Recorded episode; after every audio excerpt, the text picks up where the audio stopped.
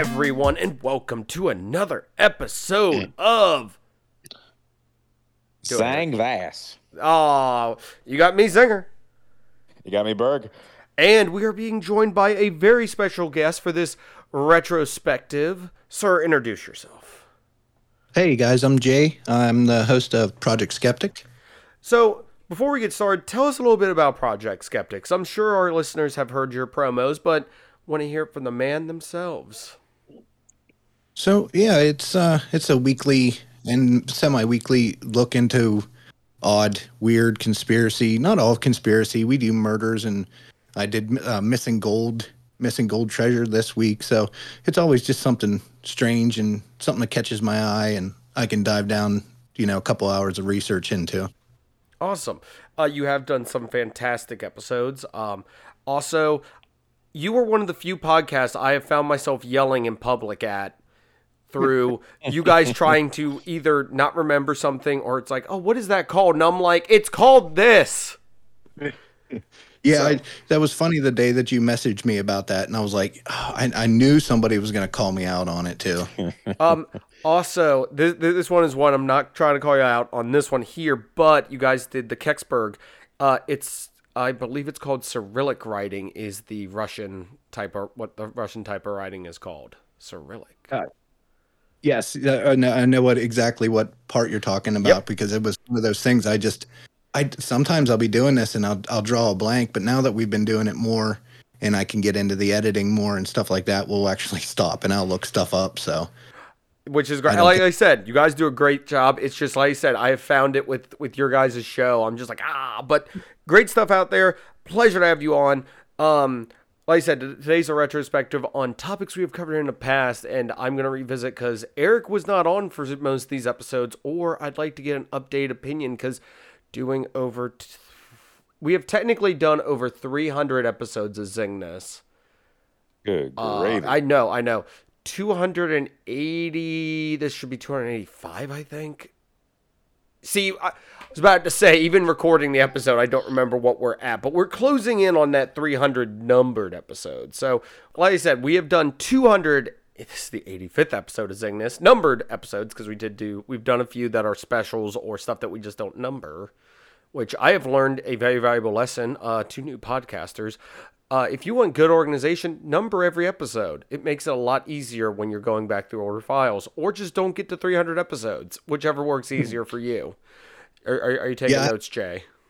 yeah, I have been. I've numbered um, my midweeks are all are all numbered midweek, and then my my main episodes for the mi- for the week are in numerical order until I mess it up.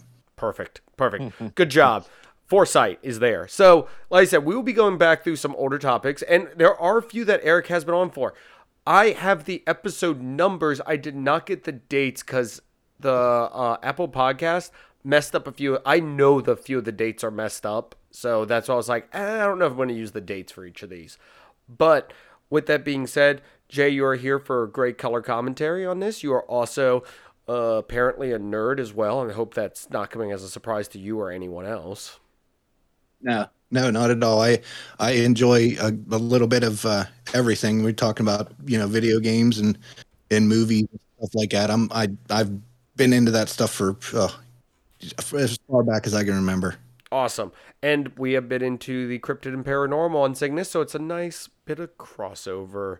Speaking of crossover, our first thing I'd like to hit Eric with, and yourself, Jay, and our listeners, is episode 67 of Zingness, Troll Hunter with the Not Alone podcast. Not done yet. Episode 191 of Zingness, Troll Hunter rewatch with Into the Portal.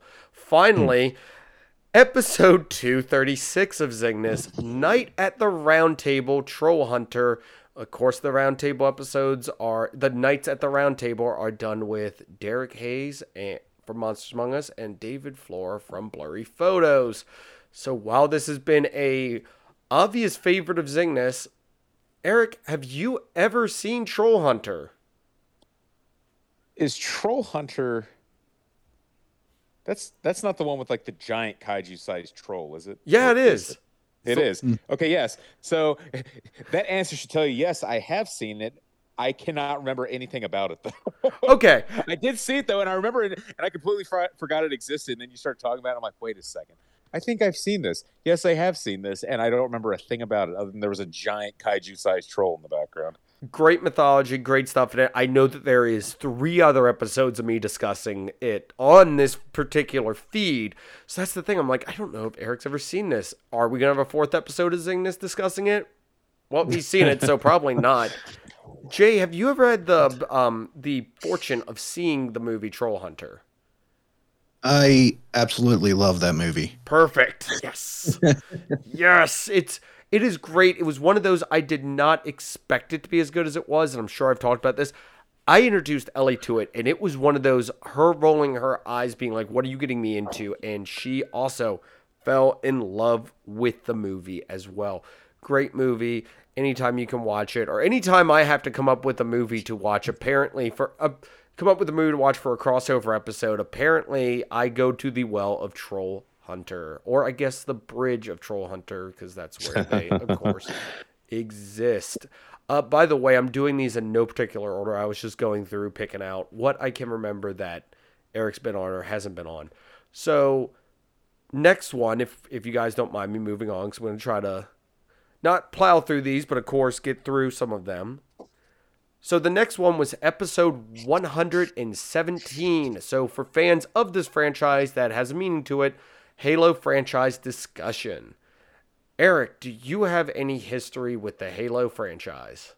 I, I do. I played primarily the first two. I mean, the first one. I mean, the Xbox came out my senior year of high school. I didn't know anyone who had one until a year later when I went to college, and uh, I played a lot of Halo LAN parties with with friends in college. And Mhm. then uh, two came out. I believe that was my junior year of college, and of course that one had like full online.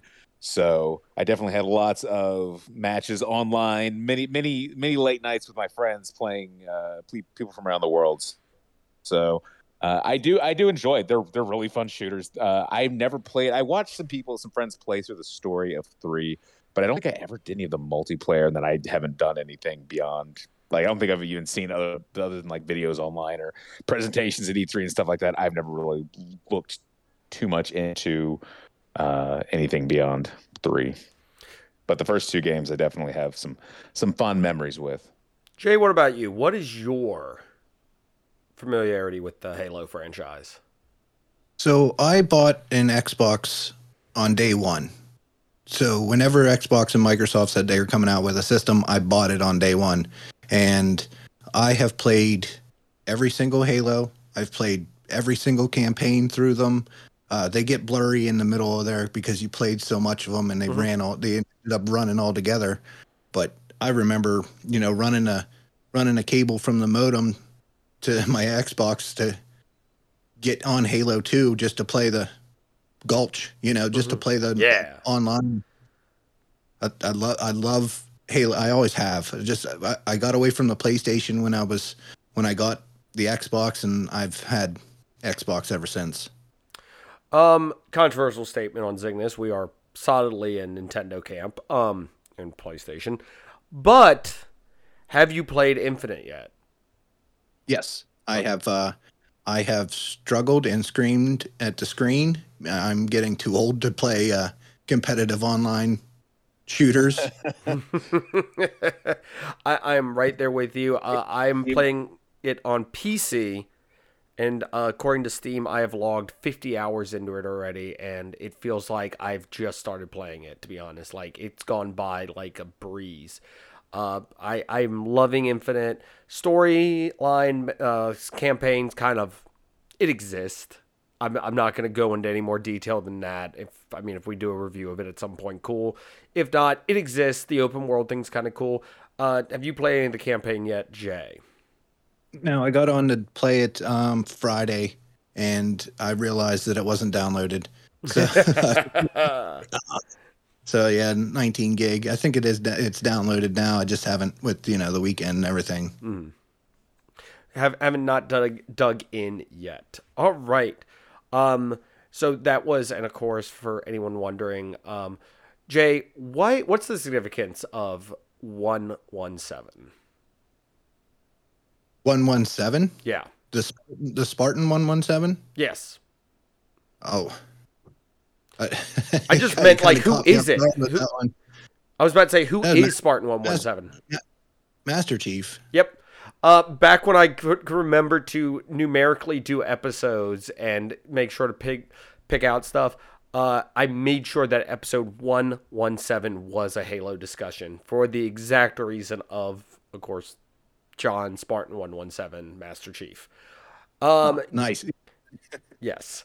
Yes, there, there there are a few more I've, I've gotten in there, but I forgot the to do the Simpsons whatever what what is it episode one hundred and twenty 138. yeah episode whatever. spectacular, which I really wish we had just done a Zygnus episode one whatever episode spectacular, but you know what opportunities were missed. Um, still upcoming a three hundred discussion for our three hundredth episode, so stay tuned for that in fifteen episodes. Well, God, that's coming up quick. Um, speaking of numbered episodes, uh, when I wasn't numbering episodes, the Star Wars special. This was the start of our movie specials, all the way back in when we began this. Um, but the first episode was what order do you watch Star Wars in? And there was a long, drawn out discussion on this. And the fun part is, I actually found the Google document from this discussion. So I have the different orders and everything. And mind you, um, Last Jedi and Rise of Skywalker were not available at the time of the recording of this episode. Also, Solo was not in there as well. Rogue One had come out because there's another topic I want to ask you about. And of course, um, Force Awakens was also out. So, Eric, as the ever present host of Zygnus, what order do you watch Star Wars in? Do you want options? Because I have options written down that we went over. So I'm okay. Let me guess what the options are. I guess the options are chronological. Start with episode one, work your way up. Mhm. Then I'm guessing there's That's the numbered order. Yes. Then I'm guessing there's original trilogy, prequel, sequel. That would be um, release order. Then I'm guessing I'm, I'm trying to think if there's any other options. I guess reverse. No. Um, do, do you do like do you do prequel or uh, original trilogy, sequel trilogy that finish with the original trilogy or the prequel trilogy? Was that was that an option? So one of the okay, so the options were uh, one of the other ones is called the machete order, which was very popular among a lot of the people that we because we polled a lot of people for this and got a lot of responses. The machete order is watching episode four, five, then two, three, six, seven, and apparently just skipping one altogether. And I can't remember the reasoning for that. But that's the machete order hmm. because once you get the reveal of Vader being the father, then you watch his origins leading into, of course, six and six. So that's the machete order. Zinger. Now I do have my order written down. Zinger's order was watch four, five, and six of the original, like the original non-special edition. Then watch one, two, three, Rogue One, then four, five, six, seven special editions for those. So that was my order. And then the other order that we have here is how they happened. Watch episode one, episode two, the Clone Wars TV so, show, then read some comics.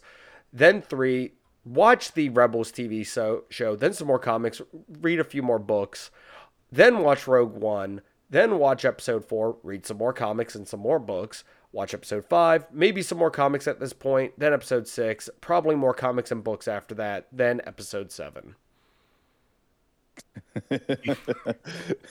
well, I'm gonna say you can watch the original trilogy. You can watch the original cut if you can find it. If all you can find is special editions, it's a lot, e- a lot easier to find. Go with that. Then go back and start doing everything in order. All right. All right. So that so that's your answer is release order then. Yes. All right. Also, there was one more option: four, five, six. Skip the rest. Um. So Jay, Star Wars fan, yay or nay? Yeah, I mean, I, I I follow it. I'm not um, I'm not die hard about it, but um, when I was in high school, the the new the whatever they you want to call them, the newer movies had come out. That was one, two, and 3 Mhm. and yeah, I was really into it then, and then uh, just uh, lately there was just it's so overwhelming anymore with all the stuff. Like I just seen today that the book of Boba Fett is coming out. Mm-hmm. Yep. This week, I'm like, how I can't even catch up on the Mandalorian. See, Now, this was putting- this was before any of that. Now it gets even more complicated. yeah, If you're gonna watch yeah. I, everything. I like I like the movie order, like Eric said. I like the the way that they came out is the way that I would probably sit down and watch them, just so I can. I like to reference back and Mhm. forth to like, oh, that's why that happened. now You know, so we are still having an ongoing arc. Now, this episode was recorded years ago. We have um actually the last edit on this episode was done January. I mean, on this do- Google document was done January 11th, 2017, and I feel like that's not even a right date, too. I feel like it was a year before. Nope, that would have actually been correct. That would have been within the first few months of Zygnus. Ugh, flashbacks. Um, but four years stuff. yeah, yeah.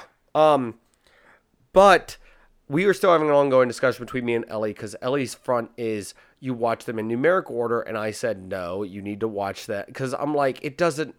The reveal of Vader being the father makes just ah. It, anyways, there's a whole episode discussing that you can flash back to, and I think several other times we've yelled at each other about that exact thing. So, with that being said, Eric and you have both chosen correctly because there is a correct answer to that and a wrong answer. uh, flashing back to around that same time, episode 17 of Zingness. Oh, back in the good old days. Uh, when discussions went along some of the lines of DLC, the good, the bad, and the horse armor. This was a discussion between me and Ellie about good, bad, and terrible DLC in games. Uh, since then, DLC is still around, it still exists, but the horse armor reference was the famous you can buy horse armor for um, your horse in Elder Scrolls Oblivion, and it costs like five bucks. And if the horse died, it, you just don't have the armor anymore. So, with that being said, Eric, what's your opinion on DLC? I, I think it is a mini edged sword. Um, I think sometimes it is a fantastic way to keep a game going and keep it fresh. Uh, sometimes I think it's a really cool way to surprise and thank loyal players. Sometimes I think it is a laughable cash grab that is not only ridiculous. I don't know what's more ridiculous that they would release it or that sometimes these ridiculous things like the horse armor Mhm. like will make a lot of money. Like you'll see like oh this this DLC where you get like a goblin tattoo that you can barely see or something like that. Oh, it, it's that's why would anyone p- want to pay 5 bucks for that and a million dollars have been raised in the first 24 hours like that's a terrible example and it's not even one I can think of but I've seen ones before where there's some ridiculous piece of DLC that's released for some game I'll see on like IGN or Twitter or something. And I'm oh this is ridiculous, and it's like oh hey, people are buying it. That's weird. Um, I I look at something. I mean, you if anyone has unless this is your first episode, uh, you know I played a lot of Animal Crossing over the past year and a half. No, And, really. Uh, a couple months back, they just released their big 2.0 update, which the free update portion of it in and of itself was massive. But then for $25, you essentially got this wasn't just like, oh, hey, here's another like Tom Nook hat or something like that. It was like, hey, let's basically put this whole second game uh, that you can sink hundreds of hours into onto uh, the original base game. That in and of that, that's an example of DLC done right. So when it's something like that where you're adding so much content to a game, you're basically uh, giving players a second game for twenty five dollars. Um, like that's cool. Like that's that's the kind of thing where I'm like that's really cool. Um, but yeah, there. I mean, we're still for everything like that. You're seeing the thing where it's like get get a free hat or something like that. So uh, when it's done right, I think it's a really cool thing, and it keeps games fresh and exciting. You never know what's going to come. Same with Smash Brothers. I mean, we've talked much on here about uh, the whole DLC speculation, and now that that's done, um, that's a really cool way to keep people guessing and bringing in new players because you got people who had never played Smash before, but oh, they played Minecraft, and oh, Steve from Minecraft, he's he's going to be in Smash. I remember our friend Goobs from uh, Secret Levels. He uh, his son plays World of or um, Minecraft, and when Steve was announced, he was like, "Oh, that's cool. I totally want to play." Um, I totally want to play as Steve. And another friend of mine was saying the same thing. His son totally was like, I want to get Steve. I want to get into Smash because of Steve. So it's stuff like that where I think it could be a really cool, fun addition and totally worth the money. Um, but again, that's I think in the minority of of what DLC is. Jay, what about you? Thoughts on DLC? Yay, nay, or completely indifferent? So, like the way that I've always looked at DLC is if you really invest time and money or time into a game like Fallout. So Fallout 4, I uh, it's a 500 hour game, and then they put out all the DLC on the on the back end, and I obviously spent the other 60 bucks to to play through all that. So I guess the way that I kind of you know really look at it is, do you do you really just invest in more into a game that you're really into? Because if I play a game for a day or two, I'm obviously not going to buy DLC or any uh, micro purchase or anything like that off the game. But I guess if you devote a good bit of time into anything, whether it be you know Call of Duty or Halo or uh, uh, yeah Skyrim, you know, it, if you have stuff like that, I guess I see it like if you're buying a battle pass or you're but you're making these companies millions and millions of dollars mm-hmm. when you do that and I don't know, I'm kind of I guess yeah, I mean if you if you have the money and you want to do it, I mean that's how this whole video game thing kind of works now, right? All the microtransactions and well, I mean, my, my, my, my thing was this, and I think I remember in that episode we did complain about a few games that sort of had the true ending as like a DLC instead of just an expansion thing, which that did irritate us. I know that pops up now and then in games. But aesthetic stuff, like if I want to buy, like here's the okay, here's a great example. I bought Assassin's Creed again, uh, Odyssey for the PC. And did I buy Hades armor that gives my character a boost and looks like I'm wearing molten lava on me? Heck, yes, I did. Because I like it. It's aesthetically, it's something that's aesthetically pleasing. Does it give me a benefit in the game? Slightly. Did I pay for the like the XP bonus and stuff like that to make the game easier? No. But it's there if I want to do that to the game. On the side note, speaking of Halo, right now at the time of this recording, there is a, a everything Halo wise for the multiplayer is all aesthetic based. None of it stats based. None of it increases your stats. None of it does nothing. You can buy cat ears for your armor right now. Pay real money to buy cat ears. Is that something people are doing? Yes, I have seen several people with cat ears on their armor. Did I pay for something that has a little tea bag on the side of my gun? You're goddamn right I did it's it's it's all what you want to put into it. Is it aesthetically pleasing for me to see that? Yes. Is it worth the X amount of money I paid for it? Yes. Do I have cat ears on my armor at the time of this recording? No, but anything can happen. Yeah, I, I noticed that all the armors on Halo are like ten bucks. Yeah, I was like, really, ten bucks? That's, yeah, that's a lot. yeah, but that's that, that that's the thing. It's the game's free to play, so they're trying to make their money off of that. If you want to play the campaign, then yes, that is an additional, and of course, get the battle pass and other stuff like that. But my thing is this: if you're willing to spend the money, if that's kind of like if it's bad DLC, don't buy it. Like that's how you teach the lesson. But at the same time, people are gonna buy. If you give them the option, people will buy stuff just to buy stuff. Prime example: Eric won't stop playing Animal Crossing. If they if they gave him a shader to change the color of everything in Animal Crossing, he'd buy it in a heartbeat. I don't know about that. he hesitated. okay. I, I did think about it for a second. Um, I mean, I, I, I, there is a certain line where. So okay, another example of DLC that like I didn't feel it was necessary to buy. I love Splatoon and Splatoon two. Uh, Splatoon 2 had a whole separate DLC campaign that you could buy, um, and it would let you get certain armor, and you could play as Octolings as opposed to just the Inklings. Um, and it was supposed to be like a really good separate story mode campaign. It looked really cool. I felt, and I mean, when it came out, I was still like really big into Splatoon 2. I never felt the need to get it though. Maybe one of these days I will, but I mean, Splatoon 3 is on the horizon. They've confirmed it's coming out sometime next year.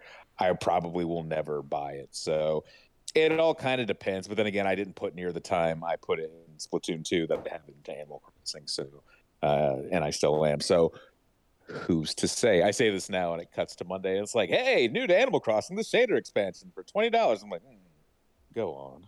So, I, so, we'll see. We'll see how that goes. But yeah, I mean, it really is kind of a uh, a case by case basis. Like I think of times where I'm like, well, so okay, another example. I, I'm, sometimes I'm like, I, I will assume I will play a game uh, more than I did when Marvel Ultimate Alliance three came out uh, a couple years ago. Mm-hmm. I was like super excited about it, and I had twenty dollars in eShop credit. I had gotten a gift certificate, and I had it there, and there was like an expansion pass, like oh, and you know, in, you know, a few months this this is going to come out, and a few months this is going to come out, and then a few more months this is going to come out. I'm like, oh, that's so cool! It's going to have all this new stuff. There's and when it's because it wasn't releasing right away, they're like, we're still working on it. I'm not like, oh, this isn't like we're selling you an incomplete game and we're going to charge you more. They're like, we're still actually working on this additional content. I'm like, sweet. You know what? Here's my 20 bucks. I not only never finished the original base campaign, I've never even touched the game since any of the DLC came out. So that's one of those things where like I, I sometimes I'll be super quick to jump the gun and be like, yes, they're still working on it. That's awesome. I'm totally gonna get it, and then I never touch it. But then there's other times where there's games where I have like continued to play it, and then I've been like, eh, maybe I'll get the DLC later on. Just never do. So I guess it's always kind of weird. So I do kind of, I think I am a little more hesitant now to kind of uh, immediately jump into DLC because sometimes I am sort of like, you know, am I really gonna, am I really gonna put another twenty hours or ten hours, or is this worth the three extra hours I might put into the game? So I don't know. It depends. Um, yeah, my. Oh, I, know, I was just gonna say I wanted to prove a point real quick. Uh, two part thing. Jay, I will let you. I will let you interject, but I want two part thing to Eric real quick. One, you do own the Sanrio cards for Animal Crossing, correct? Yes. So point proven on anything for Animal Crossing. Part two on that. Do amiibos count as DLC? So here is the thing about amiibo. Like I kind of can see them as sort of a physical DLC. However, one thing Nintendo has been very good about with this is I can't someone's going to probably prove me wrong. The stuff that is locked behind amiibo is either A, stuff you can end up getting in the game, it might just give you an early access to it, or B, um, is purely aesthetic mm-hmm. and does not provide any actual um, benefit to you other than this will make your character look different or something like that. So I have heard a lot of people refer to Amiibo as um, as sort of physical DLC. But even if you don't use it, like I have a ton of Amiibo, and I would say, I would say more than half of them I have never scanned into a game. Um, but they're just cool figures to have. Um, so that's just sort of a double dose thing. It's like, oh, I have this cool figure of this video game character with that added benefit of, oh, I can scan them into certain games and maybe get an item or a weapon or a special thing. So, yeah, I can see that. All right, go ahead, Jay. Sorry, I want I, I wanted to ask that real quick. So I'm like, that's an interesting thing that we I don't think thought of on that far off episode 17 of Zingness. Oh no, yeah, that's that's I was just gonna say, like, um, my my daughter's a obviously she's a Fortnite player, so she's that age. She her friends play that and stuff. So they come out with their they have their battle pass every every you know whatever it is three months or six months or whatever it is they run their battle pass which is like 10 bucks or something like that but and that's fine with me because she play it's i like to get my kids into playing video games they they like to play so i don't really you know ever say no about that but uh, do you guys think about that on you were saying about DLC and the money that's being spent and stuff like that? I just can't imagine how much money like just in like V bucks for that game that they have made over the oh last. Talk about a game where it's just aesthetics, because isn't that all that? I, okay, basically yes. I was about to say, I I've played Fortnite. Eric, have you ever played Fortnite? I have played Fortnite. Do you understand or are any good at it? No, and no. Okay, same. Jay. I guess I kind of. I mean, I guess I get ultimately we are supposed to do, but like, I'm not good at it. The few rounds I played, I was like, yeah, this isn't for me. Jay, what about you? Um, I'll I'll sit there if I'm if I'm bored and don't have anything, and I just want the the numbness of playing a game. I guess I'll I'll jump on and play a couple rounds, and you know, I usually I usually win a good bit of the rounds that I play. I don't know if I'm playing little kids or it's something like that, but it always seems like I do pretty well. But it's just one of those games that it's it's mindless. You know, there's nothing really interesting about it, but it's just something to play at at that time. I just feel I'm so out of touch because I, I can't play like give, give me Halo, give me Destiny, give me Gears, give me a game that's solid like that, and I can do fine. That I just like. I remember there was a time I played it, and my two um the two older stepdaughters were mocking me the entire time of why are you doing that? Why are you doing this? I'm like, cause it's cause it's a shooter, and they're like, no, you're not supposed to do that. So I was off on it. Speaking of which, is a perfect segue. Episode 20 of Zingness, over the top shooter versus realistic shooter, bang bang shoot 'em ups. So this is a discussion between me and Elio on which we preferred the over the top shooter like Halo, Fortnite, Destiny versus a more realistic shooter. I'm not going to say Call of Duty because that's still over the top, but something I guess more like Battlefield or something like that. Or um, even though it still is a little bit over the top, uh, The Division, sort of. So, Eric, I think you might have shown your hand in this uh, realistic versus over the top shooter. Which do you prefer if you're playing a shooter? I like that over the top. And that would be example as like Splatoon. Ah, showed your hand earlier, sir, and I believe yeah. Jay did too. Jay, over the top versus realistic. Well, as big of a Halo player that I, I have been in my life, I was a really, really big player unknown battlegrounds player for oh. probably three years. And we were, I mean, we were up there pretty good in, a, in the ranking and, and they started messing with the game. And so I really, I'm kind of in the moment kind of person though. Like I'll go downstairs and play Halo right now and have, you know, not have to But it's it's all I guess it's all in how I feel that day. I can't really.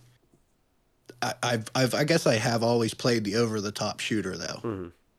I I just prefer the over the top shooter because I did play like Rainbow Six back in the day, and I remember that online was basically if you got nicked with a bullet, your health was gone. Yeah, and it's it's cool because of the realism, but at the same time, when you unload an entire clip into somebody in like Call of Duty, which is I still say an over the top, but of course they have like the hardcore mode and stuff like that. It's I I prefer the the the re, the over the top versus the realistic, just because the realistic I'm just I'm I'm I'm a running gun player. If if my KD is completely out of whack, it's if I had fun playing, I'd rather run around than camp. So yeah, that's my strategy in a shoot 'em up. Um, Next topic, which was actually a recent episode of The Illustrious Gentleman. They borrowed our episode 230, our favorite Superman, where we had guest host, I mean, guest, um, guest on the episode. There we go. I can speak again. Scott Godlewski, um, who has actually drawn Superman for the comics and is currently drawing for uh, Brian Michael Bendis's um, League, uh, Justice League versus Legion of Superheroes, which I think will be coming out this month in January, or has already started. Either one. Um, we had him on to discuss his favorite Superman interpretations, stuff like that. Eric, I'm sure with your eidetic memory, you remember that episode. Oh yes, I was there. So, I was present. Yes, you were. And we drank and we drank alcohol for that episode. So it we was did. It was a time, and I still stand by my um bold uh, ginger ale bold with uh, whiskey. Hmm, that was good. But this question is directed at Jay. Jay, oh, Superman fan. Great. If so, what is your favorite interpretation of the Man of Steel? Um, I, I might be. I don't know. Uh, I'm not a fan of the new ones. I'll tell you that. Um, I didn't care for any of them. Okay. I'm more. I'm more of the old school Superman movies. I All don't right. know. I just get I get that feel out of the the older '70s movies that I, I still feels more Superman to me than some of the newer ones. I I just think that they, I don't know, they they needed a, um, a more of a finesse in some of those movies. I I don't know. I just didn't care for them. No problem. I mean, heck, on that episode, I talked about the 1938 like the 1930s Max Fleischer cartoon. So I, it's perfectly okay to go back. That's for sure. Because I'm with you. I'm, I kind of like newer Superman. I, there's something about him that just kind of like it's never really clicked with me that much. So I, I agree with you. I, I do enjoy like the, the Christopher Reeve movies and uh, some of the older uh, Golden and Silver Age interpretations. I, I Yeah, don't Go, go ahead, Jay. yeah, don't get me wrong. I mean, I, I'll watch any movie, and I, I always find an interest in everything that I watch. Like, but I, I just don't know. Sometimes that the, the newer adaptations of some movies just just aren't there. I guess. All right. All right. Fair enough. I just wanted to see where, where you came from with it because I remember that we discussed some stuff. Um, I believe Ryan Cody, the co-host of the Illustrious Gentleman, did a pre like lineup for his, for them using this as a guest episode for them, and he had mentioned that the um, Lois and Clark Superman, like the new Adventures, the the, the new one that just like airing now, that he preferred that version, the one Yeah. from Supergirl and everything, which I think was not available or was like vaguely on the horizon when we recorded originally. Yeah, yeah. I, th- I you're right. I think it was. I don't think it had come out yet. Yeah. So that so that was a cool like thing for them to do that, but also I wanted to bring that topic up because I didn't know if opinions had changed since then, and I wanted to hit Jay with that one to see where his Superman lied. And I think a lot of uh, I don't think we ever mentioned newer stuff when it came to like live action. I think maybe animated was the newest we got with that. Moving on to, to, to open another can of worms in the video game realm, episode 172 of Zingness Digital versus Phy- Physical Video Games. Yes, if I remember correctly, Eric was on this episode, but. But we have Jay here, and this is an ongoing argument that I believe we will have to the end of time. So, Jay, digital versus physical for video games. Where does your heart lie? If it's if it's a franchise that I've always been interested in, like the Fallout games and the and the Elder Scroll games, I buy them as physical copies. All right. Now everything else, everything else, uh, is pretty much all digital now. All right. Eric? Uh, I still stand, if I remember correctly, what I because I think what I dis- what I discussed on that episode is like when there's a game that I know I'm gonna play that kind of has a definite start and end, like an RPG or an action adventure game, something like that. Um, I like to get physical. Uh, I think it's cool just having a nice collection on a shelf. Um, but that way, when it's done, it's not taking up space, other than like some save data, which is not big usually for games. But the actual game is what takes up a lot of it. You know, the game files are not taking up space on, you know, the internals and stuff like that. But if it is a game that I know I'm going to be playing a lot, it's a more of an evergreen title. Um, I like to get that digitally. Um, things like Animal Crossing, Smash Brothers, Mario Kart. Um, of the two Mario parties that are currently out on the Switch, one I got physical, but one I got digital.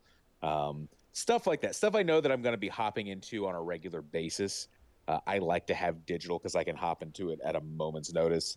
Um, but at the same time, though, like if someone were to gift me one of those games physical that I wanted digital, I wouldn't turn it down. Or conversely, something that I wanted to get physical, if they're like, hey, here's digital code, I wouldn't turn that down either.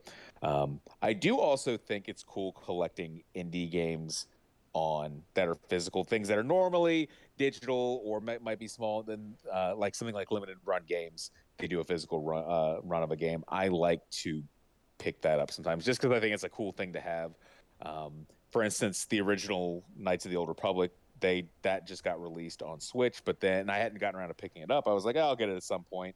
I've always wanted to play it. And then Limited Run is doing a physical print of it. So I was like, well, you know what? I'm getting that because I think that'd be a cool thing to have physically on the Switch. So um, it all kind of, I, I, it's kind of a smattering of answers I have there. So I, there's, there is rhyme to my reason, I swear. But uh, I do like having that collection physically. But at the same time, uh, sometimes for convenience, I like to get digital, or for the just the sake of having it collectible, physical. Uh, I think the opinion of Zingness has, or the Zinger household, sorry, I'm not speaking for Eric with this, has officially turned to long live digital, physical media must die. Um, because me and Ellie have kind of vaguely switched a little bit more towards PC gaming, which is all I mean, all digital on physical drives, but I still understand the aspect of physical. It's just I know a lot of people who we um, communicate with through Zingness are big collectors. While I like, oh, I don't know, it's just something. It's never a. I'm kind of siding with Jay because yes, do I have physical copies of Halo? Oh yeah. Do I have the physical systems that are the Halo special editions? You know it. Do I also have digital copies of all those that I can actually play on my PC or on an updated version? Yes, because I would never go back and play those on their original systems because trying to find the wires, if something's not working correctly, right. it it's one of those things. I like having a di- physical copy of something that's like means a lot to me. But if I'm actually going to be playing it, a digital copy would be better if it's on something that can run it to where I don't have to, oh, let me find my Xbox. Oh, let me see if my TV has this connection. Like I said, it's one of those I things. think we're I think we're moving towards I mean, even since we recorded that episode a couple years ago, I think we're moving more and more towards Jesus Christ, that was a couple years ago. That that that too. Um, oh, I thought you were saying Jesus Christ, like we're moving closer to Jesus Christ. I was like, no, no, no, no. Uh, weird flex, but okay. I, I no, I just I just realized I'm like, wait, that's yeah. episode 172. I thought it was 272, and I'm like, oh, that was like 10 episodes ago. I no, I, I, I recorded that. This was this is when we recorded in person. Yeah, a couple feet from each other. Um, no, I I think we're moving towards a future where it is going to be. I think physical is going to eventually be a thing of the past. Uh, I think that's fine. Like I've already kind of decided whatever the true next Nintendo thing is, I will probably start going primarily digital just because it is so convenient. That being said, I know that this isn't just. I mean, this is kind of a. This is an issue that a lot of things are running up against. Is that sort of oh hey this game's compatible with this system, but then the next time it might not be compatible, or oh, you still have your old system, but that storefront shuts down. And I, I would like to think that eventually companies are going to make it so their past games will fully be digitally available, compatible with current systems, their current their current consoles and stuff like that. But that's that's the one thing because there are some things like people talk about the Wii Shop channel and the DSiWare channel, how those have shut down, and unless you have all those downloaded still. Um, you don't have access to those. And like my launch day Wii, it died. The hard drive died. I do not have access to any of the DLC games that I bought on there. Like there's no way for me to get those. So like I'm out of, and there's a lot of money I spent on games. I mean, would I probably go play them again? No. Uh, but I had some fun games that were on there, and at least to say, oh, they're still living on the system would be one thing. But I don't have a way to do that, even though it's tied with my Nintendo account, which I still have, unless they implement something in the future saying, hey, here it is. We're putting all our Wii stuff there. You can download everything. Like I'm out of luck with those things. So I'm hoping they fi- they start com- that all companies will start finding a better way to let you have access to your entire library and like hey this might have been on the switch that you got this game but you know two systems from now in you know 10 15 years you'll still be able to have access to that and you can play that through emulation or whatever so I, I go, go ahead go ahead so Xbox does that already. Like everything that you've bought prior to mm-hmm. that dates back all the systems. If you bought it digitally, you can download it at any time. So even back to like uh, whenever the 360 was starting to put some of the games digital, they started doing that. So you could go back and buy the games out of out of the Xbox store as long as you had purchased them purchased them digitally before. Yeah. Were there some games on Xbox though that weren't able to be, or is it like everything you bought like on the 360 you can you can download like on Series X slash S, or was it like certain games you couldn't do that with? Yeah, I'm, I'm pretty sure there's still some stuff hanging out there. There's probably licensing problems. Right. And So, but most of the stuff that I did download on direct to my one is you know, I can just go down and you can see they have a big list of everything on there that you've ever downloaded, and you can just yeah. go back, click on it, it'll it'll download it again. But to get to the point too, you're saying about the disc version and the digital version. Now, if you buy anything on a disc, as soon as you put it in the Xbox, it loads it onto the hard drive anyway. So it's not even like you put you don't play anything off a disc running live. Everything is downloaded onto the hard drive as soon as you put the game in anyway. You got to wait to for it to load into the hard drive. Um, as a quick side note, I do want to point this out. I do agree with the Xbox thing. I know that the few times, I mean, whenever I do actually turn on my Xbox and it's like, what are you doing? Are you sure this is a good move? Um, I, I have been able to see other stuff I can download. Is it everything? I think there's a few things that still have like rights issues and stuff. But not to PC Master Race for a second, but to PC Master Race for a second. Um, Steam has it to where there are games that you cannot purchase, but I can still download because I purchased them. Like, for example, the Grand Theft Auto games are not available for purchase, but since I have bought them, I can download them at any time because I own like the whatever it's linked to my account. So that's the benefit with that.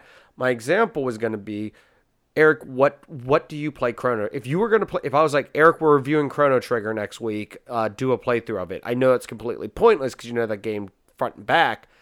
what would you play it on though? I mean, cur- I mean, currently I would probably I own it on my Super NES, but my Super NES I currently don't have anything to play it, hook it up to, uh, or it's not working properly because I just tried recently. Uh, I do have it on DS. I probably that's probably what I would play it on. But if I needed to at a moment's notice, I could download it on my phone or my iPad or something like that. So, but I don't. But yeah, I mean, it's the kind of thing where like I, I would have to kind of pick and choose. I can't just like pick up like a legacy system and, and immediately like be like, oh hey, here it is.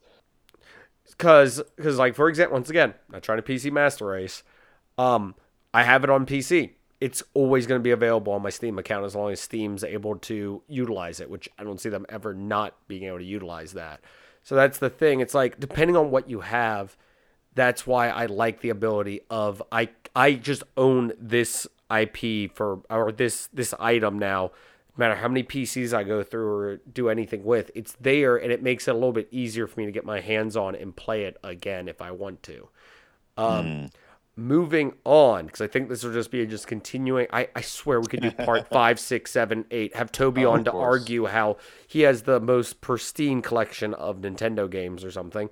Uh, moving on, episode six of Zing This.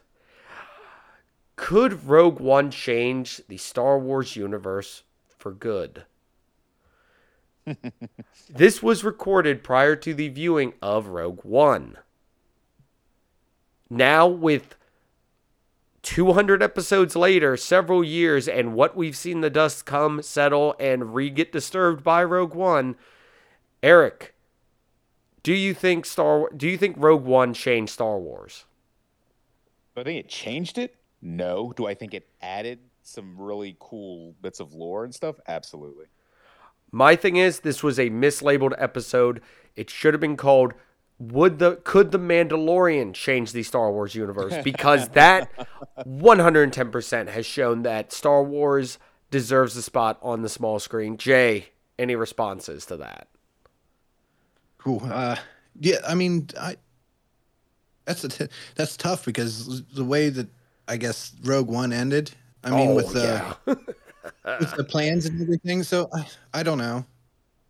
It's, that's that's that's tough to say. It changed it. I don't know, but if that had been like the first movie, uh, yeah. who knows?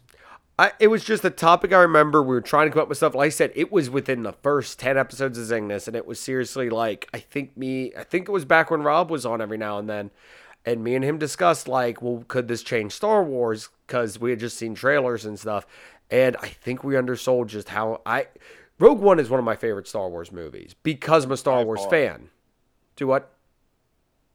By far. Yeah. That- I was agreeing with you. It's it's it's amazing. It's it's easily one of my favorites. But That's it's for sure. it's it's people's favorites because you're a Star Wars fan. It's not because it's a good movie. It's because you're a Star Wars fan. It hits every button for you, for the most part.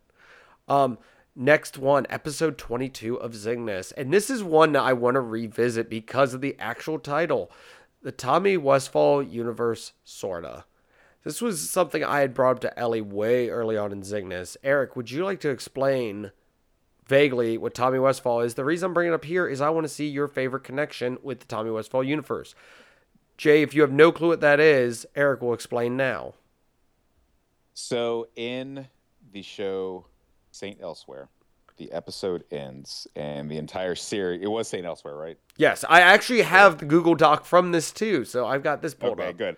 I'm as much as I as I love the Tommy Westphall theory. I don't know why I always am like I'm pretty sure. I always want to say I always hesitate because I always go. It was Hill Street Blues. No, it was not. It was it was Saint Elsewhere. Anyway, Saint Elsewhere ends, and it was like the entirety of the episode or the series was implied to have taken place within the mind of this boy named Tommy Westphall. However, uh, one of the characters from there had crossed over into um, other TV shows, and other characters from those shows had crossed over in other TV shows, and so on and so forth. So it's saying that. So the theory basically says that like 95% of all television shows take place in an interconnected universe that are all within the mind of this young boy Tommy Westphall, and that is everything from not even just everything from Hill Street Blues up through. Um, present day, but going back to like early television, like I Love Lucy's in there, and the Dick Van Dyke Show is in there, but then it covers realistic shows like Saint Elsewhere, but it also covers things like Lost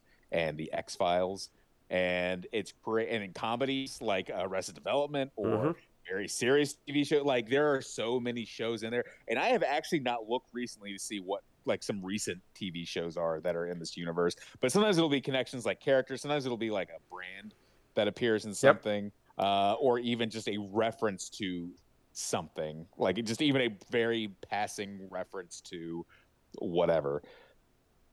Oh, gr- great. Thank you. I didn't want to sleep tonight now, you know, so now I'm going to dive down the rabbit hole. I, I'm telling you, I've never, I've never heard of that. And It that is is, Beyond Awesome. fascinating. It is super cool. It is super cool how you find these little things and you're like, oh my god, it is really all connected. So the reason I bring this up is we're not going to go into a full episode on it because I want to do this again at some point. But uh, Eric, do you have a favorite connection that you would like to bring up? Because you were not on this episode, and there are a I was not on. I was not. I was not on this one. Um, I love how um, there is a candy bar. There's like a fictional. There's a bunch of fictional foods and products and stuff like that. Like I know there's Morley cigarettes, but there's a particular candy bar, and it was featured on a lot of shows from like the mid I to late. actually have 2000s. Morley cigarettes on because I, like I said, I have the um. Oh my gosh, I wonder if that's the list of. Okay, I I found my show notes from that episode. Can continue. I just I I might have something for the Morley cigarettes thing. Nice. Um, so there was a candy bar, and I'm blanking on what it was called, but it was featured on like Lost and Scrubs, and um, God, I can't remember. There was one other one, but then like from from Lost, you know, there was the Oceanic Airlines, which is where the plane they were in, that was the fictional airline, and Oceanic has been featured in a lot of different TV shows as well. So all of those are kind of connected out. Um, another one that kind of goes back into like early television is um, there was an episode of Mad About You, and it was narrated by the character of Alan Brady. Alan Brady is the character from the Dick Van Dyke Show from the 1960s, and Rob Petrie, Dick Van Dyke's character, he was the head writer of the Alan Brady Show. So that connects a very old TV show to a show from over 30 years later. So, and then from there, I can't think specifically off the top of my head. I would have, I would have, if I know we were going to talk about this, I would have totally gone. Oh no no no! research I I wanted to hit you with these off the top of your head because I said I want to revisit this this this topic. Um. Absolutely. So- so, so then, so then, and then, okay. So, Mad About You was was featured as part, I believe, if I'm not mistaken, when they did that one uh, must see TV Thursday where all the shows were set in New York and there was like a blackout. So all the shows, even though they never really had crossovers, were all affected by this blackout. So that connected all those shows together, and then it would be like, oh well, this show crossed over with this character, or this or that, or this or that. So. Um, yeah, those are those are a few where I love how these shows that are, that were all on around the same time shows they're all connected, but then you have it being tied back to the Dick Van Dyke Show from the 1960s. Uh, fun Oh, fact that um that cigarette thing that you mentioned. Yes. Uh, di- I did find a list, and yes, the list I had was from like different shows that have featured that that whatever Mor- Morley or Morley, Morley cigarette brand. Um, Dick Van Dyke does feature Dick. Wow. um episode. Uh, Sally is a girl. Um, December 1961, um, it brings a box of Morley cigarette chocolate cigarettes. So there's that. Um, Curb Your Enthusiasm, as recently as March 2020, featured a pack in one of the episodes. So it's throughout. Um, I, I like I said, I had a list, and I'm not going to read from there. I'm going to read from the list that I had for the show notes. Uh, X Files, Psycho, The End, The World's End, Buffy the Vampire Slayer, Breaking Bad, Friends, Heroes, Twilight Zone, and Seinfeld all featured this cigarette brand. So also, um, John Munch is a character um, Yes. that is in Homicide: Life on the Streets, eh, but his character has also appeared in Law and Order Special Victims Unit. He has also popped up in several of the other Law and Orders: The Wire, The X Files, Arrest Development, and 30 Rock. So that means all those shows technically take place in the same universe. Um, go ahead, Jay. Sorry, I've been holding off on saying let, let you say something. No, I'm just looking at my walls in here to try to find out where I can start putting this all together. Flyers. It, it, it is a dive, and I'm gonna say some of it's flimsy as all get out. Because yes, the Simpsons is connected to X Files because Mulder and Scully appear in the Simpsons. which then connects it to 24 because Jack Bauer also appeared in The Simpsons, which also connects it to The Critic. Those shows to The Critic because Jay Sherman, The Critic, was on there, which I, See, this this could go on for a while, but also um, Weyland-Yutani, for anyone who is uh, familiar with the Aliens franchise, uh, they also appear in Buffy the Vampire Slayer, Angel, and Firefly as a company that exists in those universes. So, fun facts there. Um, I'm going to move on because that is really fun to talk about. And I do want to do an episode on it. So we need we need to revisit that. I because since I was I was not on that episode, and I I can talk Tommy Westphall for sure. So there's an episode for you, Jay, of uh, paranormal weirdness. All TV shows are connected. You're welcome. Uh, so yeah, thank you for the um, for the sleepless nights. oh yeah, if if you ever get bored, just just look that up and you will have endless fun. Um, episode nine of Zingness. Wait, that movie is based on a book. I don't remember what we picked for this. I tried to discover the show notes for this, could not find anything, but it was us finding movies that we did not know were based on books. So, off the top of your head, you two, do you can you think of any movies that people might not know were based on books originally? Big Fish, the Tim Burton movie. Really? Oh, what a Yes. I have not read the book, but I loved the movie, and everyone I have talked to has said this is a rare example of the movie being better than the book. hmm. You know what always got me is um, when The Walking Dead was really big, and uh, I would tell people, I'm like, well, that's not how it happened in the comic book, and they go, It's a comic book. what comic book? And I'm like, but yeah, like, I don't even. I, I just he's already dead in the comic book. No, he's you know you'd have that conversation with people too, just to ruin their day. and that character didn't even exist in the comic book. Exactly. Yeah, what wasn't that? Um, what's his name from Boondock Saints? Doesn't exist in the comic or something. Yeah, yeah, his Yeah, he's not. Yeah, no. Um, mine. I'm gonna go with, and if you've been a long listener of Zingness, you're gonna know where I'm going with this. Um, the Meg is actually a series of books that is an interconnected universe onto itself. So the the movie about a giant shark coming, uh, still being alive and attacking Jason Statham in the ongoing Jason Statham universe is based on a series of books, not just a book, a series of books that he's supposed to have. I think its next installment coming out soon.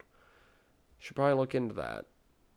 But yeah, so that's my. I don't think I had that one for that. It was just I just wanted to pull that out because I'm like Eric has some random knowledge. I wanted to see if Jay had anything, and and like I said, Walking Dead. A lot of people didn't realize that's based off of a comic book series, but also as a side note, me and Eric do at some point need to talk about Invincible, like our Yes. final thoughts on the entire. Because I you finished the comic book series, haven't you? Yes. and I am almost done with it. Like it was one of those things I plowed into and then just kind of gradually slowed down. But we have more coming out from that. The move, Yes. I mean the show, of course. So, so yes, and definitely check that out. I never got into The Walking Dead, so shame on me or whatever. I'm I'm either or with it. Zombies are kind of played out. Controversial statement. Um, Eh. next one up is this, and, and, and I don't know where, where you guys land with this. Episode 11 of Zingness Warrior versus Mage. What RPG class do you normally play? So, are you guys RPG players? And if so, are you a tank? Are you a mage? What do you normally like to play as in RPGs? Jay, gonna hit you first. Oh, okay. Um, when I first started playing RPGs, when I start, um, let's go to Diablo One. I was always, uh, I was always a warrior. You know, they're they're barbarian in that class. Uh, go into Diablo Two and into um, the Elder Scrolls stuff. Mhm. I started playing as mages, and then you enter uh, Diablo three and Skyrim. I I always play as a dark elf or a dark mage, a Alright. chaotic mage, I guess. All right, all right. Got a mage. I, I, I thought you were gonna stick with warrior, but you went mage. Shame. Eric, what about you? I I love a good RPG. I love playing games where you can like create cla- create a character in a class. I've always been drawn. So a couple things. I've always either been drawn to like a jack of all trades kind of class. Like I've always enjoyed being able to like on the fly, like oh cool, I'm out, you know, fighting, or oh you know someone needs a heal, I could do that, or oh we need to we need to have some good magic, I can switch on the fly. Like I've always been a fan of playing a, a jack of all trades kind of character. Um, I also like choosing whenever there's like a really weird character class. Like you've got your warrior, you got your mage, you got your druid, then you've got like cat. Like, like, give me the weird class. Like I always like playing the weird class because they always have some sort of quirky kind of um, g- gimmick that I always think is a lot of fun. Um, so I so like you know if if I'm playing like a more fantasy themed RPG and there happens to be a class that's more like technology based, I'll choose that. Or if I'm playing like a sci-fi RPG that has a more magic based class, then I'll or more fantasy in the sci-fi world, then I'll totally go with that. So, I, yeah. So I either like the weird, the weird kind of offbeat class, or sort of a jack of all trades, like for example, Red Mage in Final Fantasy, because they can do uh, offensive magic and healing magic, but they can also uh, do actual like weapon combat too. All right, all right. I, I've, I've. It's one of those things. I know we've known each other, but I'm like, I don't know where he lands with what he likes for Yeah. for this. So fascinating and interesting. Um, and the next one I got here. Hold on. Hey, what was your? You didn't Oh, say what warrior. Oh, yeah. A tank. I tank the tank. The tank. Tank. Tank. I just tank. like every every time I'll try to do something else, and it's like, nah, just gonna tank it. Um, with the shooters and stuff like that, it's like, can I can can I just plow through everything, just firing every? I mean, for example, in Destiny, I play a Titan, which is basically tank, tank, tank. When I did play Warcraft, I tanked to tank to tank. I just, I just might, might as well have treads because I'm just tank everywhere I go, which is handy because Yep. Ellie's normally mage. So You're always dwarven. yeah, I'm I'm always I'm always just tanking it. So yeah. That and with stats too. Um on that note, uh episode 44 of Cygnus. Top 10 sci-fi slash fantasy movies with Down the Hall podcast. And I don't think that podcast exists anymore. So um great great topic, great crossover episode for us to discuss many different sci-fi movies, which technically it was a top 10 that did not include Star Wars or Lord of the Rings because we said that those were automatically off the table. So, I don't expect you guys to give me a top 10 list, but what do you think should be on this list? And I will attempt to remember what we had. With that being said, I will have Jay go first. So recently, uh, I've been into uh, not not recently. I guess they're a couple years old now. Is uh, The Martian and Interstellar were Okay. fantastic. Were fantastic, like sci-fi. Like we're going to other planets, and um, there was another one oh I can't remember the name. Oh, sorry. Was- I top sci-fi fantasy war movies. War movies. Sorry. Oh I was like, the Martian doesn't have Um, any battle in it. I'm like, oh crap, I don't think I said war at the end of that statement. Hmm. Martian is still good though. Yeah. Also based on a book. Uh, you got me lost now. Now I got to completely tr- change my train of thought here. Eric, go. So sci- sci-fi war movies. yes. Sorry, I Cool. I forgot to put war on the end of it. My bad. Eric, hit Oh, us with one. Hit, hit, hit us with one so so Jay can recover from that. I, I I'm also kind of blanking because I immediately am going to Star Wars and Lord of the Rings. And See that, that is really why we did to not have those because we felt it would be Yeah.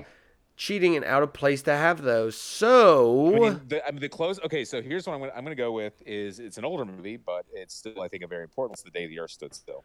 all right. Um, because th- th- this this was one of those movies that really took science fiction seriously, and uh, it did feature war because it was sort of uh, about trying to end war, and it was like aliens sort of kind of exerting their will and saying like, "You're going to destroy yourselves if you continue doing this." So, um, and of course, it was remade. Uh, God, 10, 15, somewhere in the past 10 or 15 years. And like, I think Keanu I think it was longer than that. yeah, either way, it was sometime in there, but the original one was from the 50s, 60s, something like that. But it's one of those where I think it really started taking, um, because it came out during the Cold War and it was an allegory for that. So it was really taking sort of this real world, this real world war, no matter how non-violent it was, uh, and sort of presenting it in a way that is is entertainment, but it's sort of like, hey, be be careful because this is going to um, this this could be you destroying yourselves if you don't take heed. So uh, maybe not maybe not your typical big scale uh, Star Wars or Lord of the Rings battle, but I think it's a it's an important uh, example in this question. Um, The Day the Earth Stood Still, 1951. Um, remake, 2008. Also, episode, uh, season three, episode seven of Futurama. The Day the Earth Stood Stupid. That's a good episode. It is a good episode. I just wanted to throw that out there. Um, I If we can include TV shows, then I'm totally throwing in battle the new Battlestar Galactica because I love that show. I'll allow it because, like I said, this isn't part of that episode. I just wanted to bring it up to see what you guys had to offer. uh, Jay, got anything? Yeah, I, I uh, quick Google search re- refreshed my, my mind a little bit, but real good '90s one that I don't know was on your list or not, but Starship Troopers. was That is obviously- the exact one I was going to say because I know me and Ellie had it. So thank you, sir. Mm, I don't know why? how I blanked on that because I love that movie. It's so good. yeah. I just whenever you, whenever you hit me with the war thing, I go, I know what I just I where's my phone? Like I got to find it because, you know, I I have those brain slips whenever I'm Oh, it's no problem, about- man. But uh, another good one, if you want to talk, I guess, sci-fi warish movies and kind of that. It, whenever I did that and it came up, and um, The Matrix came up. So Which- I don't know if you want to include that in that kind of universe, but that was The Matrix was obviously huge in the in the I would early. absolutely consider that a, a sci-fi war movie. I, I really, sure. really wish I knew where because I had a Google Doc with like everyone's list on it, everything, and I guess because the thing is, I'll reuse some Google Docs. I'll just erase everything and go to the next thing. I think that was a sad sacrifice of me doing that. So whoops. Um, I I know Starship Troopers was on there. I think 300 made the list. And I want to say Transformers 1986 was on mine. Because, of course, it is. Um, no, that, that that was a great discussion. Like I said, taking uh, Lord of the Rings and Star Wars out definitely affected it. But Starship Troopers is a good pick. Uh, the satire, everything with it, it's it's it's a great movie, and I feel like we've discussed it on Cygnus, but it could always be revisited. Um, so good pick. Um, moving on to the next topic. I don't remember what episode this is, but I do have the notes pulled up for it. So let me just double check. Um, this this was in the very early part of Cygnus, and this is just me throwing stuff out there because I did find our notes for this. It was weird stuff in comics. Was the topic, and me and Ellie both threw weird stuff in comics at each other. Um, one of the one of the weird things in comics was Who knows who Nicolas Coppola is? Not ringing a bell. Jay. No. Thi- No. this I'm- is this is a person. It's not. It's a comic book reference, but it's an actual person. Yeah, it's not ringing a bell. Well, You might you might know him better as Nicolas Cage. Mm-hmm. He took his stage name, of course, from Luke Cage, which also, of course, Nicolas Cage is part of the Coppola family. So there you go with that. Uh, Joker once served as the Iranian ambassador to the UN in the comics. So there's some fun stuff there. um, back in the old days of Superman, he could shapeshift his body. Uh, Superman could manipulate the muscles in his face and his entire body to assume uh, different forms to um, disguise himself. Also, he was able to fire a tiny version of himself out of his finger. uh, there also was a character in that was part of the Teen Titans called Danny the Street.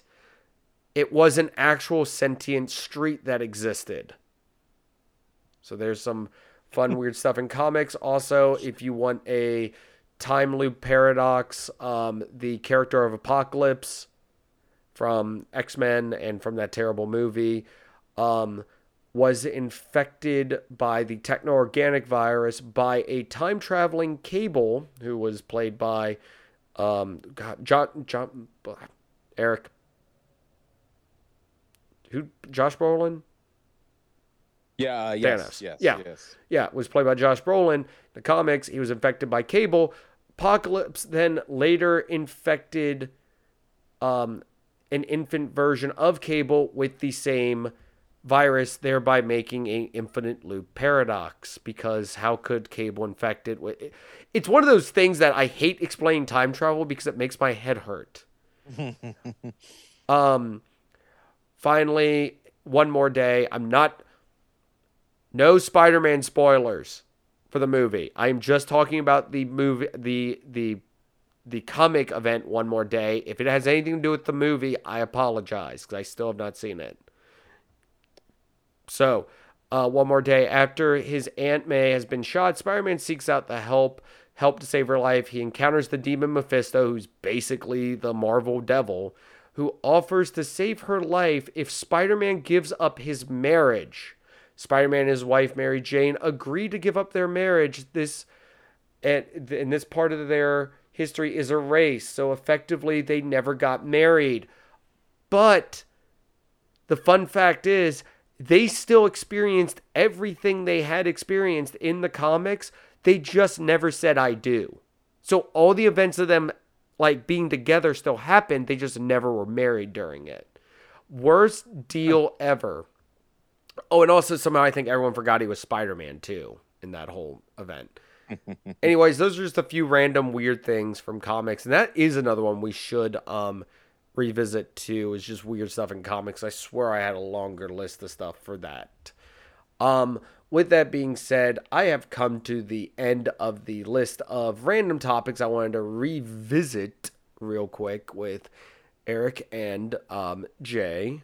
So definitely have covered some weird stuff on Cygnus. Definitely opinions can differ because I'm sure if you listen to any of the episodes that we talked about this stuff on before, I'm sure me and Eric have either flip flopped or been in the same boat we are now for stuff. So who knows? But Jay, you you discussing the paranormal stuff like that, I want to hit you with a few things, see what you think.